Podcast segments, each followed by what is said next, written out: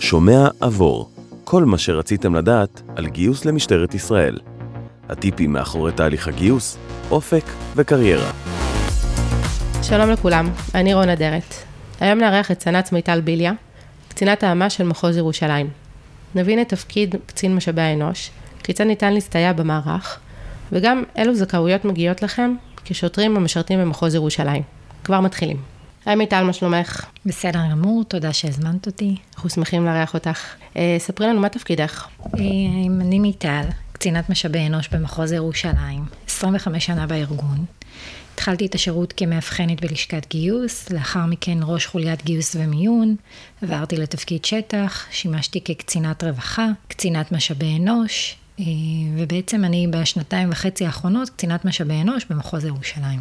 מה תפקיד האמ"ש במחוזות בכלל ובמחוז ירושלים בפרט? תפקיד קצין האמ"ש במשטרת ישראל בכלל ובמחוז ירושלים בפרט, להכווין, ללוות את המפקדים בטיפול וטיפוח המשאב האנושי, שהינו המשאב החשוב ביותר. באיזה נושאים אני יכולה לפנות למערך האמ"ש?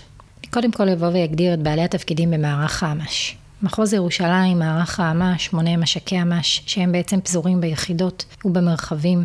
קצין האמ"ש היחידתי, קצין האמ"ש המרחבי ומערך האמ"ש המחוזי, שהוא האמון על תכלול והמענה של כלל היחידות במחוז. מעבר לזה, ישנם קציני מערך תומכים. יועץ ארגוני מחוזי, אליו ניתן לפנות בכל שאלה בנושא נתוני המגמה, סוציומטריה, מדדי איכות תפקוד, מדדי שחק לקצינים וכן הלאה. קצין הרווחה, שתפקידו לפעול למיצוי הזכויות הרווחתיות, החל מבקשות להשתתפות בשכר דירה, תזכירי רווחה למקרים רווחתיים ייחודיים, אירועים שמבוצעים ומתקיימים ברמה המחוזית לרווחת השוטר, וכל נושא שהוא קשור לתנאי השירות ותנאי הת"ש בש... בארגון. מש"ק האמ"ש וקצין האמ"ש היחידתי, תפקידם לבוא ולוודא שקיים מיצוי זכויות לכל שוטר ושוטר המשרת בארגון, החל מדרגת הגיוס, קידום בנושא הכשרה, תנאי השירות, העברות, בקשות ייחודיות, פניות בדבר, לימודים, וכל נושא לאורך כל מסלול השירות, החל משלב הגיוס ועד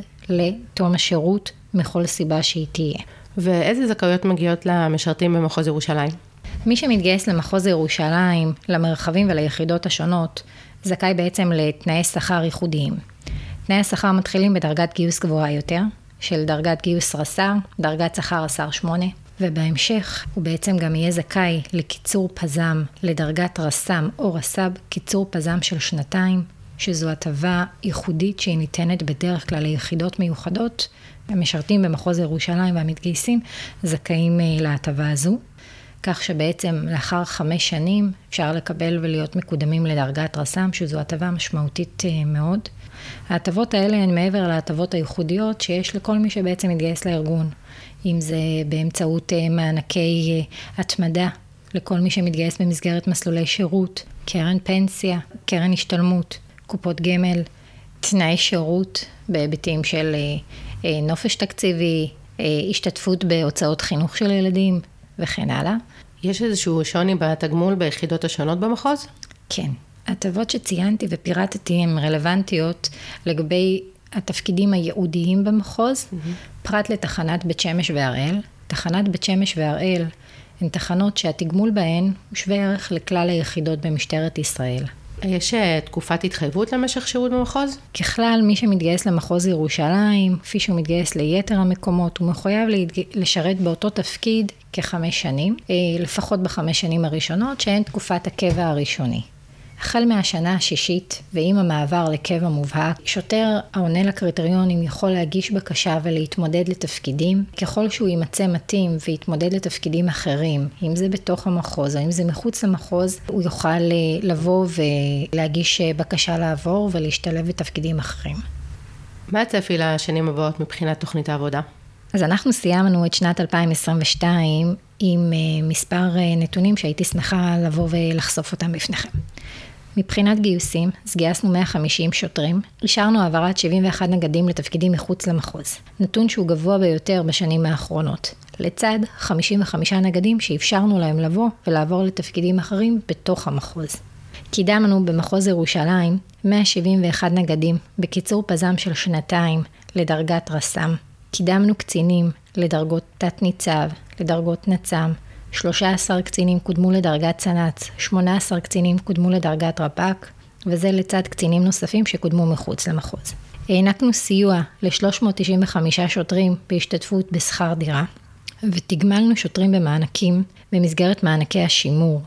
400 שוטרים תוגמלו במענקי שימור במחוז ירושלים, לצד 132 שוטרים שתוגמלו במענקי הצטיינות על סך 3,000 ש"ח לכל שוטר, 18 צוערים שיצאו לקורס קצינים תוגמלו במענק ייעודי לקק"ט על סך עשרת אלפים ש"ח כל אחד, וחילקנו 62 שוברי פינוק מצטיינים, שלצד כל שובר מפקד המחוז, ניצב דורון תורג'מן, העניק פגרת מפקד. לצד כל העשייה הזו, שנת 2023 הולכת להיות שנה מאוד מאתגרת.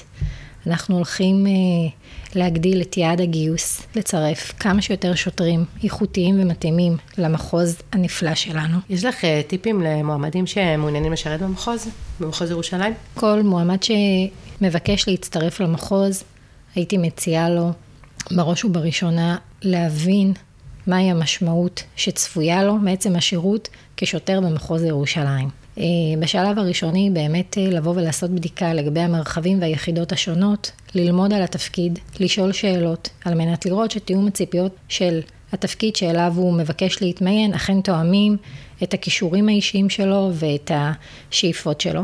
לאחר מכן הייתי מציעה לו ללמוד למבחנים פסיכוטכניים, להשקיע בהם, ללמוד אליהם ולהיערך אליהם, להיות זמין לתהליך המיון, לנסות ולקדם את התהליך כמה שיותר. לשכת הגיוס פועלת על מנת לקדם את התהליך ולסיים אותו במהרה, יחד עם זאת חייבת להיות זמינות מלאה ושיתוף פעולה של המועמד לגיוס על מנת שאפשר יהיה להצטרף לארגון. לאורך כל תהליך הגיוס אני מציעה למצוא את הגורם המלווה, אם זה באמצעות מנהלת הגיוסים, אם זה באמצעות המפקד שאליו אתה צפוי להגיע בסיום התהליך, ולשתף אותו, כך שאם יש איזושהי בעיה או איזושהי שאלה במהלך התהליך, יש לך את הכתובת שתוכל לבוא ולתת לה את המענה. תודה לך מיטל על הידע שחלקת איתנו. תודה לכם על ההאזנה וההקשבה. הצטרפו אלינו גם לפרק הבא של שומע עבור. בינתיים תוכלו להאזין לנו גם ביוטיוב, לשכת גיוס משטרת ישראל.